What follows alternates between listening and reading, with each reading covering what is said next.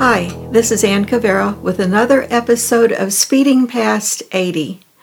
This week's episode is called Finding the Dream. One benefit of having grown children is that they lead far more interesting lives than I do. When I run out of things to say, I just talk about them. Long ago, one of our daughters wrote us a letter. She was on a cruise at the time, and they were in one of the 400 small islands in the San Blas territory off the coast of Panama. The Kuna Indians who live on these islands have maintained their traditional lifestyle in spite of the pressures of modern society. In her letter to us, our daughter described the Indians as follows They believe they are God's chosen people, and that God wants them to live in peace and harmony Anytime anyone in the clan causes a disruption, they believe the entire tribe is in jeopardy of not going to heaven.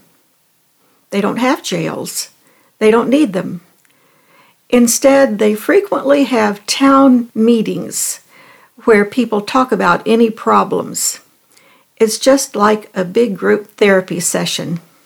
Over the years, a lot of different missionaries have come to the island. However, those missionaries always fight amongst themselves. So the Indians know this goes against God's plan. They prefer their own way of faith to anything the missionaries offer. Our daughter's letter seemed to make it all so simple.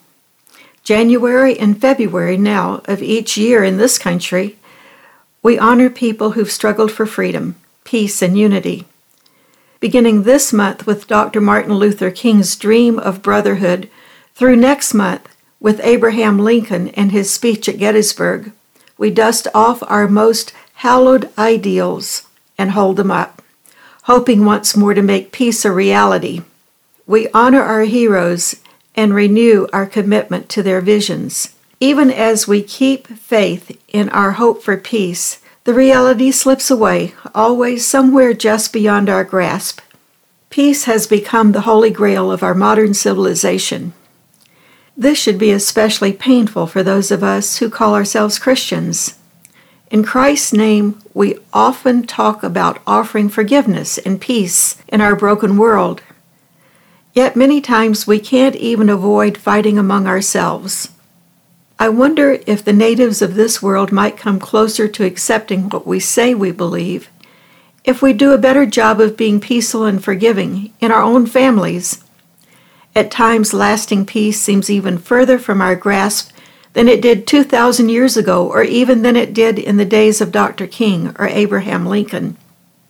Isn't it ironic that with all of our wealth, technology, and sophistication, the peace we yearn for escapes us while it shines brightly among an obscure people on some far off islands in a remote corner of a tropical sea. Thanks for listening. This is Ann Cavera with Speeding Past 80.